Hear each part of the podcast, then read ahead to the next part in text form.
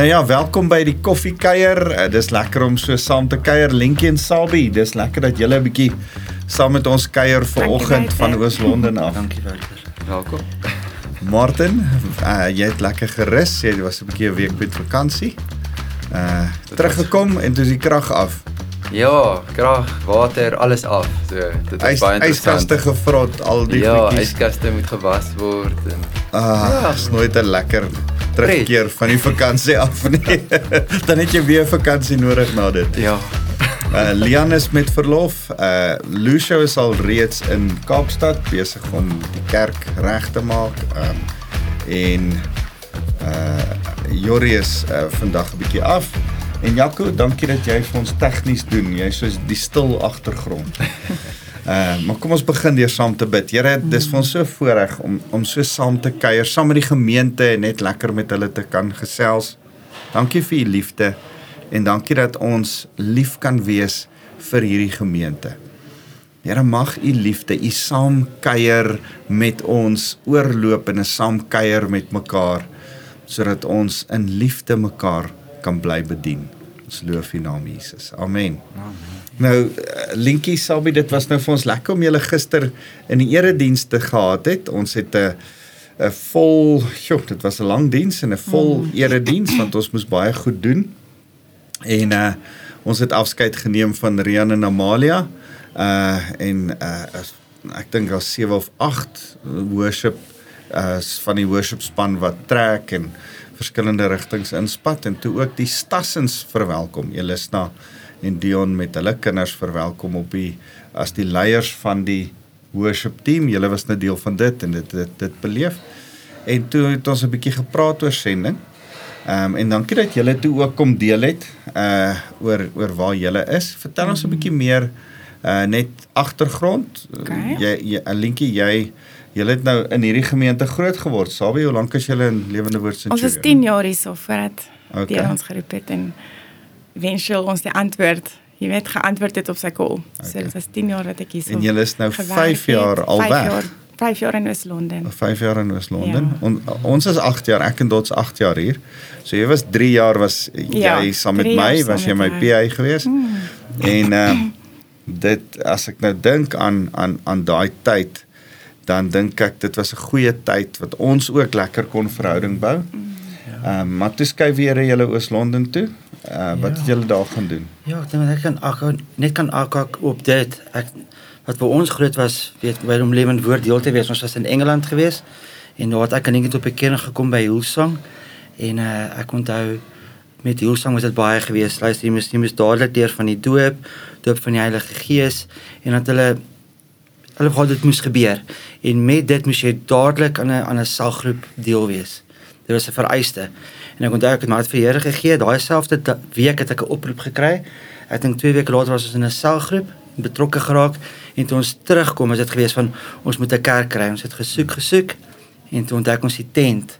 Jy weet en met Lawrence en en ek dink die paadjie daar was ook dadelik deel geraak van die gemeente en alles geleer wat ons van die profeties en healing en dit het 'n fondasie gegee sodat ons eendag kon uitstap. Ja. Ja. So en toe trek julle Oos-London toe.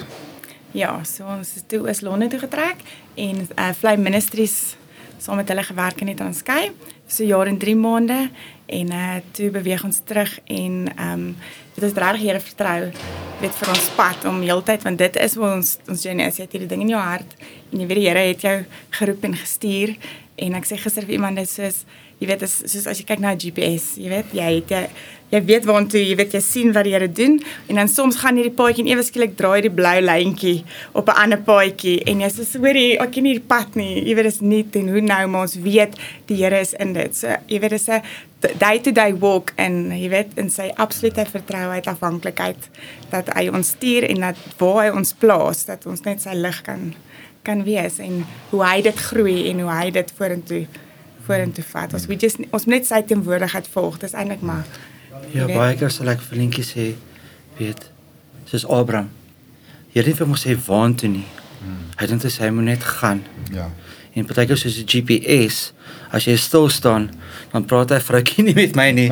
Eers as jy weer ry, dan sê sy links of regs, so okay, so jy moet beweeg. Ja. So uh, tans is julle ehm um, besig om kleuterskole te bou. Julle is besig met kinders te werk. Vertel ons meer daaroor. Ja, so ons ons vat hande met NPO's in Oos-London en uh, ons het 'n um, 'n community wat genoem word Msemontle waar ons regtig uittrek na die kindertjies daar maar het dit nog altyd getrek na die wonderbilite van kinders en Here woorde Here ons kan net help om ook fisies vir hulle te help. En ehm um, ja dit het gelei tot 'n besoek aan 'n informele ehm um, kleuterskooltjie wat in 'n shack was. En dit was nou in 2019 al. En um net voor Covid gekom het en toe gedurende Covid het ons gesien regtig die need en uh, jy weet wat gebeur en hoe daai kleuterskole toe maak die kindertjies in die straat rondhang. En ons het ons het begin met 'n ECD bucket project um wat ons ingevat het en by die huise by die huise uitgekry het. En daai ding het sy eie pad toe gestap baie groter as wat ons beplan het of gesien het.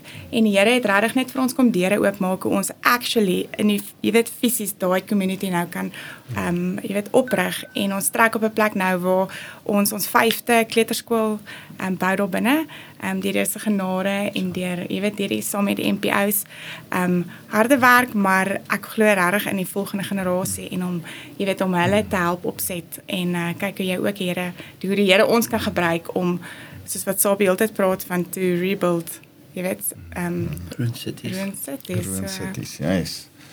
En nou bou jy fisies kerk, uh, uh kleuterskole. Ehm um, Ja, ek dink die so een deel wat ons het, ons het waar ons met die kinders wat ons, doen met Kingdom Youth waar ons die kinders van Mumslemontle Village wat dan kom na die gronde by Catch waar ons dan met hulle kerk het. Daar's vir averages in 40 en 60 kinders wat kom en dan met die informele uh, kleuterskole dis dis regtig grof hoe dit lyk. Ek wil wat julle kan dink en ons het ingegaan en ek onthou selfs 'n stukkie groentetuin gedoen het. Ek het geen idee ek het 'n droom gehad en ek het opgeleer oor oor groente wat wat 'n 4 jaar proses was en toe ek begin het ek 'n idee gehad maar ek moes ook regte mense kry om saam met te help. Nou die kleuterskole was dieselfde. Byvoorbeeld jy een kleuterskool, die spasie wat ek het is omtrent 12 meter by 6.5. So daar moet 'n kleuterskool kom. So ons het toe hierdie Kaizen units ontdek wat 'n 6 by 3 is. So al twee van hulle langs mekaar staan. Dan sal ons plaveisel sit. Ons sal fisies toilette bou en toilette vir die vir die kleintjies en dan ook een vir die groot mense en dan bou ons ook 'n afdak. So net om 'n idee te gee hoe jy moet sukkel om al daai in 'n 6 by weet 'n 6.5 by 12 meter stuk moes inpas. Ja, en en dit werk en hoeveel hoeveel kinders is in daai kleuterskoolentjie? En daar's so 45. 45. Mm. en dan is 45 kinders op baie klein terreintjie Klein 'n hele Ja. dag. Ja. So jy moet perfek Ja. uitdink gehad ja, jy moet werk. Ja, ja. Kyk hoe dit werk.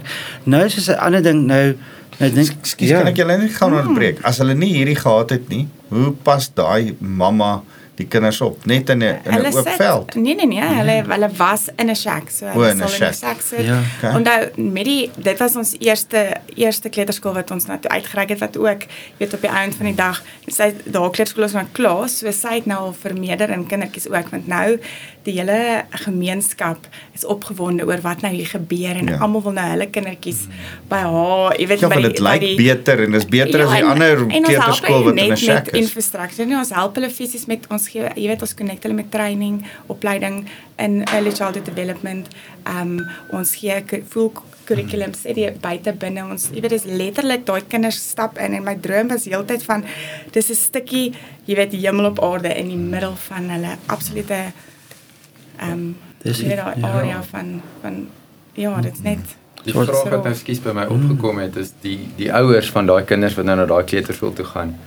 Hoe is hulle deelname of Betrokkenheid. betrokkenheid? Betrokkenheid. en So aan. Uh, ons het nie baie met hulle te doen nie. Ons ons het al probeer om want hulle die ding is ons moet die boodskap deurkry van die belangrikheid van opvoeding en ehm um, dis asof hulle nou met hierdie ehm um, bou van kleuterskole besef en ons jy weet dis regtig net om awareness te bring want 'n groot deel is om die kinders ehm um, gereed te kry vir skool want jy ken die statistieke. So jy moet hier begin, jy moet onder begin sodat hulle reg is en ons om daai boodskap heeltyd want hulle dink hulle het laai hulle kindertjies af en jy weet dis dis dis 'n um, kinderoppassers Josie, maar daai kinders kort basiese stimulasie, holistiek, jy weet in 'n holistieke manier mm. om op die einde van die dag reg te wees vir skool en dit is maar waar ons kan intervene wat ons regtig Here voel hy ons jy weet geleentheid gee om ook daar vir daai kindertjies uit te reik. Ja, weet as by ons by die Kingdom Youth ehm um, die kinders daar ons ons is met kinders van omtrent 9 tot omtrent 13 dis die ouderdom wat vir ons kyker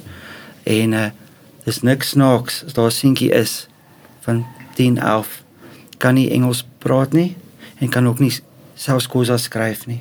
Hm. Kan nie lees en skryf nie. En dan besef jy generasie goed. Ja. Ons moet teruggaan. Ja. Ja. ja. Nou moet jy die basiese vir hulle begin leer en Ja, dis wel linkie ja, ons baie. het uh, ons het 'n program ook gedoen Grain Heroes waar ons ja. toe nou met 'n pad gestap het 'n jaar lank en uh, met 22 mm. seuns. Ehm um, want jy weet hulle word groot vaderless en uh, ja. hulle het geen identiteit nie, hulle het geen fondasie nie en uh, hulle kort daai jy weet in 'n groep kan 'n kind wegraak. So ons het gesê kom ons maak die groep so klein as moontlik vir 'n groter impak. En uh, ons kan regtig sien die vrug by die ouers. Ons het die skole gaan besoek, ons gaan besoekie huise. Ek letterlik sit met die mammas. Ehm um, en jy weet hulle is net soos die die verskil in die groei wat hulle in hulle kinders gesien het binne 1 jaar. Regtig jy stap in die jy weet as, as ons hulle raak loop en hulle sê mamma Lentjie, jy weet hulle kom trek my net daar jy jy kan net sien, daar's net jy, jy sien net daar's iets anders. Mm. So ja, ek dink regtig ehm um, ja, is net alle eer en ere, ja.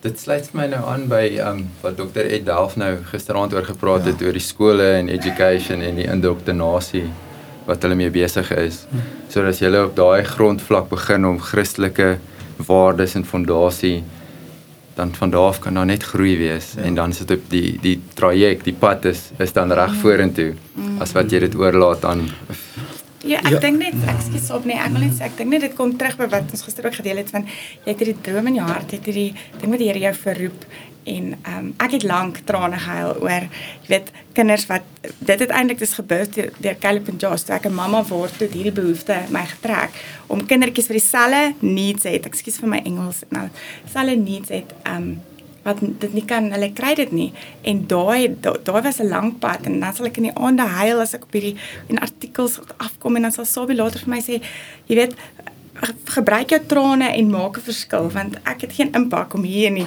op my bed te sit en huil oor die jy weet injustice. Vir kinders nie iemand moet gaan en hulle voice wees iemand moet gaan en hulle help jy weet en daai het my het my hart geroer en um, ek weet nie weet eendag gesê jy weet as jy wil weet waar jy jou roep follow your tears jy weet daai mm. ding wat natuurlik net vir jou trek en hoe klein dit hoe klein dit al is dit voel dalk onbelangrik dit voel dalk dit het nie kan nie groot impak hê nie maar jy weet in die Here se hande dis soos jy mm. jy het twee visse, jy weet, mm. en die vyf mm. broodjies, dan kan hy dit kom mm. groter maak.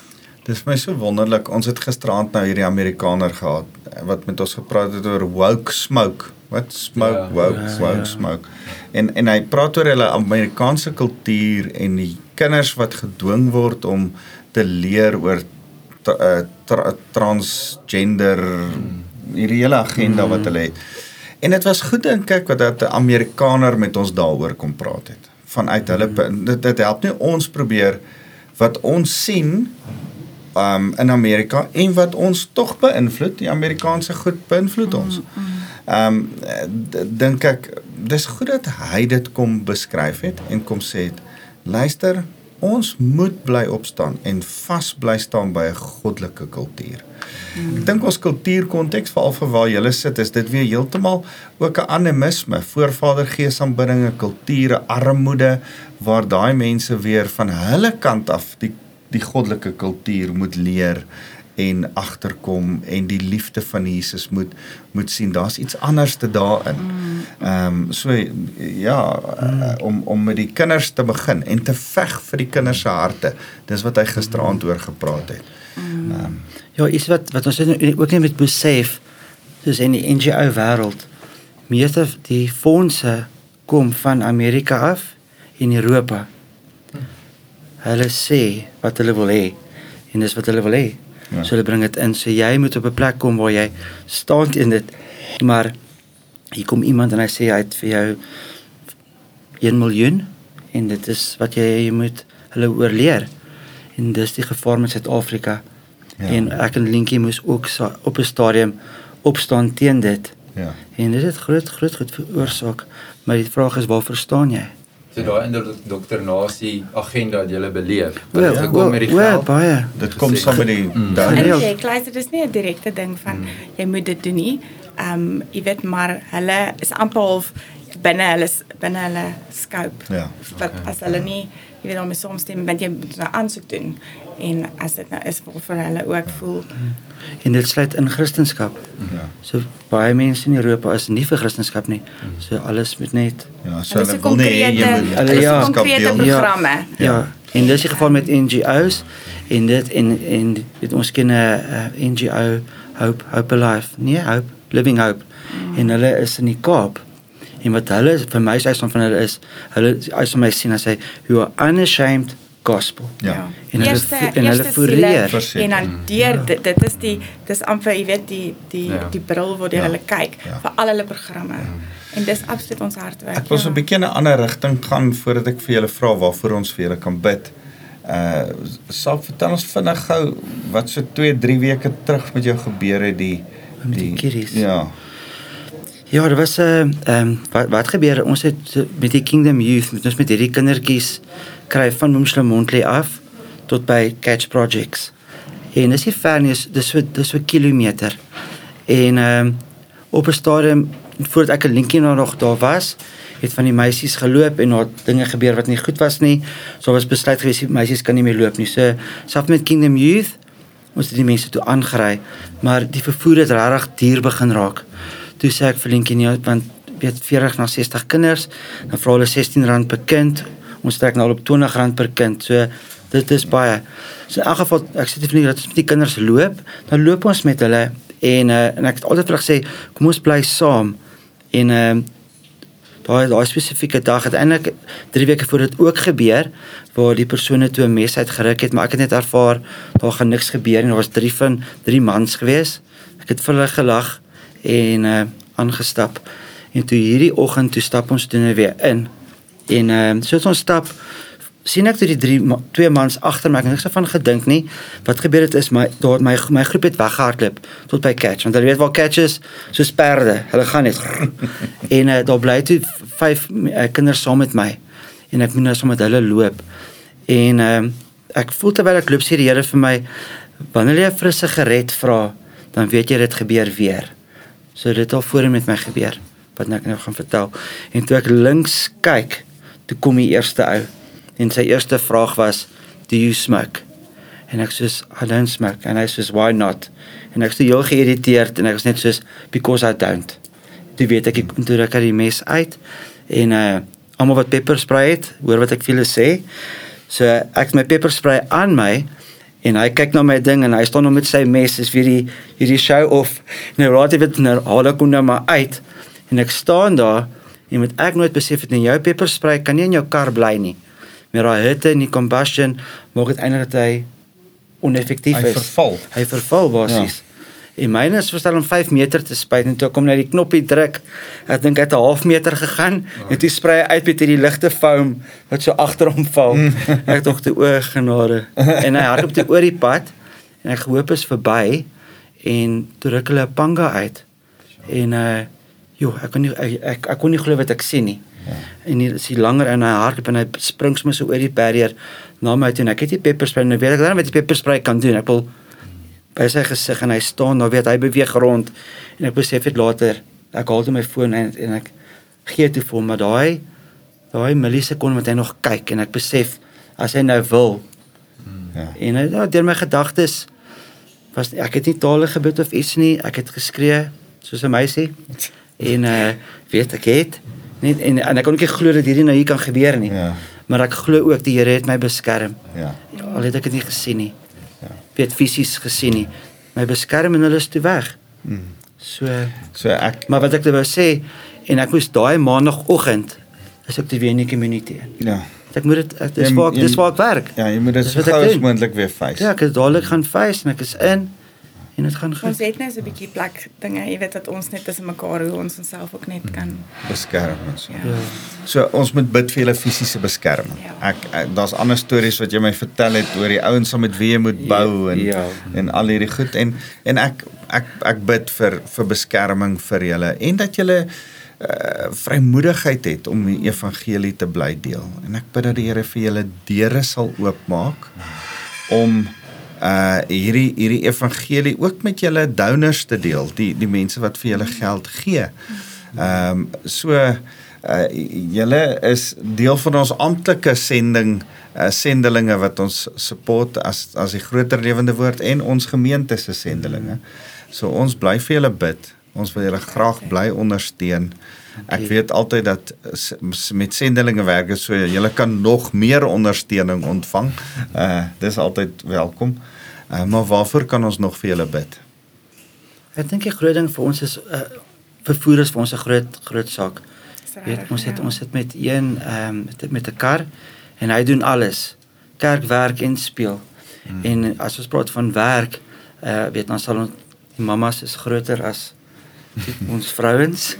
en uh, so hulle sit 'n kar vol vinnig en met lintjie vier van hulle ry en as ons die kinders kry Kingdom Youth toe en dan dan dan sy seats nat en dan weet jy nie hoe wat gaan nou mooi aan nie. Moet jy die kar skoonmaak. So later kom jy net agter, weet dit is moeilik. So vir ons is dit is dit kar 'n uh, 'n behoefte. Bedieningskar, ja. Bedieningskar. Ja. Dis regtig 'n behoefte. So. Ja, en ek dink ook vir die kinders, as hulle vir die kinders kan aanbid, ons gesin. Ja. Ehm ja, die Here is regtig goed. Maar ek dink julle seuns leer baie van die Here. Ja. Hulle Ehm. hulle ja, hulle is saam met ons daar. Ja. Mm. Wat is voorreg. As ek ek een groot guns kan vra van die gemeente. En dis wat ek voel wat Here vir my gewys het, is bid vir Oos-London want ek voel 'n groter revival gaan daar uitbreek. Ja. En uh ja, dis dis my hart. Ja. Dis Oos-London is wat ek daar sien. Ja. Ja. So spesifiek vir dit kan bid en ook die mense wat daar in bediening is want hulle gaan hulle gaan nie dieselfde as ons. Nou, Oos-London is 'n harde plek. Ja. Maar daar's 'n klomp goed wat al geestelik daar begin gebeur het. Ehm um, Ja. en 'n en 'n groot invloed van daar af al het in die geskiedenis van ons land. Ek julle weet ek Ja. ja. mal oor geskiedenis. Klomp revival het van daar af begin. Dis asof daar 'n dit 'n beginpunt is van 'n klomp. Daar's 'n man, ehm um, Henk Kleinschmidt sal nou meer van dit weet, maar het hom genoem die African Billy Graham. Ja. Ek weet nie sy naam onthou nie. En hy was van van daar af Oos-London. Ja. So kom ons bly bid, herlewing. Ons wil afsluit, Martin nog iets wat jy wil sê? Nee, ek wil net sê, yes, um dit wat julle doen is wonderlik en mag die Here julle regtig seën en net absoluut lei in sy wil dat die impak net groter en groter en vermenigvuldig. En ons bid vir daai herlewing. Ons bid al vir 'n geruime tyd hierso wat die Here op verskillende mense se harte gedruk het. Iets is op pad, hier kom herlewing en ons moet voorbereiding doen en ons moet bid. So ons bid saam met julle vir Oos-London mm. en uh vir ons hele land. Ja. ja. Ek wil vinnig afsluit deur te sê daar's Vrydag 'n uh, genesingsdiens. Joe het 'n genesingsdiens in die Israel saaltjie. So as jy iemand het wat jy wil saambring om te bid vir genesing, bring hulle saam Vrydag. Uh daar's nog inskrywings vir minister training as mense wil teologie studeer, is hulle welkom om nog in te skryf. En uh Sondag aand preek Johan Herps. Johan Herps gaan 1 Januarie by ons begin werk in plek van Lucio. Ons is opgewonde. As jy wil weet hoe gaan die nie, hoe klink die nuwe pastoor, kom kom luister Sondag aand na Johan Herps. Ehm um, dis omtrent al die afkondigings wat ek aan aan moes dink. Bid vir ons en dan sluit ek af met die met die met die seën. Here Jesus, dankie net vir hierdie tyd wat ons hier kan saam hê. Dat ons ook hier met Sabie en Linkie kan gesels oor die wonderlike werk wat hulle in U naam doen daaronder, Here. Here, ek bid dat U met hulle sal wees. Here, dat U hulle sal fisies beskerm, dat U hulle geestelik sal versterk en sal lei dat hulle U stem so duidelik kan hoor, Here, in die pad wat hulle moet stap en die dinge wat hulle moet doen in U naam. Dat U net saam met hulle sal gaan, stap vir stap, Here, dag vir dag. En hulle net sal vol met U Gees, Here dat hulle die stem net so duidelik hoor dat hulle u wil kan uitleef, Here. Ons bid vir beskerming. Ons weet daar gaan dinge aan, maar Here, ons wil ook saam met daai beskerming bid, Here, dat uh dit wat U op ons harte gedruk het rondom herlewing, Here, dat U U Gees sal uitstort oor ons land en die dorpe en die mense van ons land, Here, wat onder u naam aangeroep is, Here, dat hulle sal terugkeer na u toe. In nederigheid, Here. Wegdraai van verkeerde wees af. Dan sê u sal u ons hoor en ons vergewe en ons land genees. En ons land het genesing nodig, Here. Genesing wat net van U kan kom. Dankie Here net vir U getrouheid dat ons weet waar ons ook al gaan en waar dit gevaarlik is, dat ons veilig in U hand is, Here. Nie net vir hierdie tydelike wêreld waar ons leef nie, maar in, in totale ewigheid, Here, vir die redding wat U vir ons bewerk het. Dankie vir U goedheid, U genade en U liefde. Ek bid dit in Jesus naam. Here, ek wil die gemeente kom seën met U liefde en U teenwoordigheid. Dankie vir U genade Jesus en dankie dat as ons bid dit wat ons gister gepreek het dat die Heilige Gees ons sal moed gee om uit te gaan en U evangelie te verkondig. Ons eer U Here. Amen. Amen.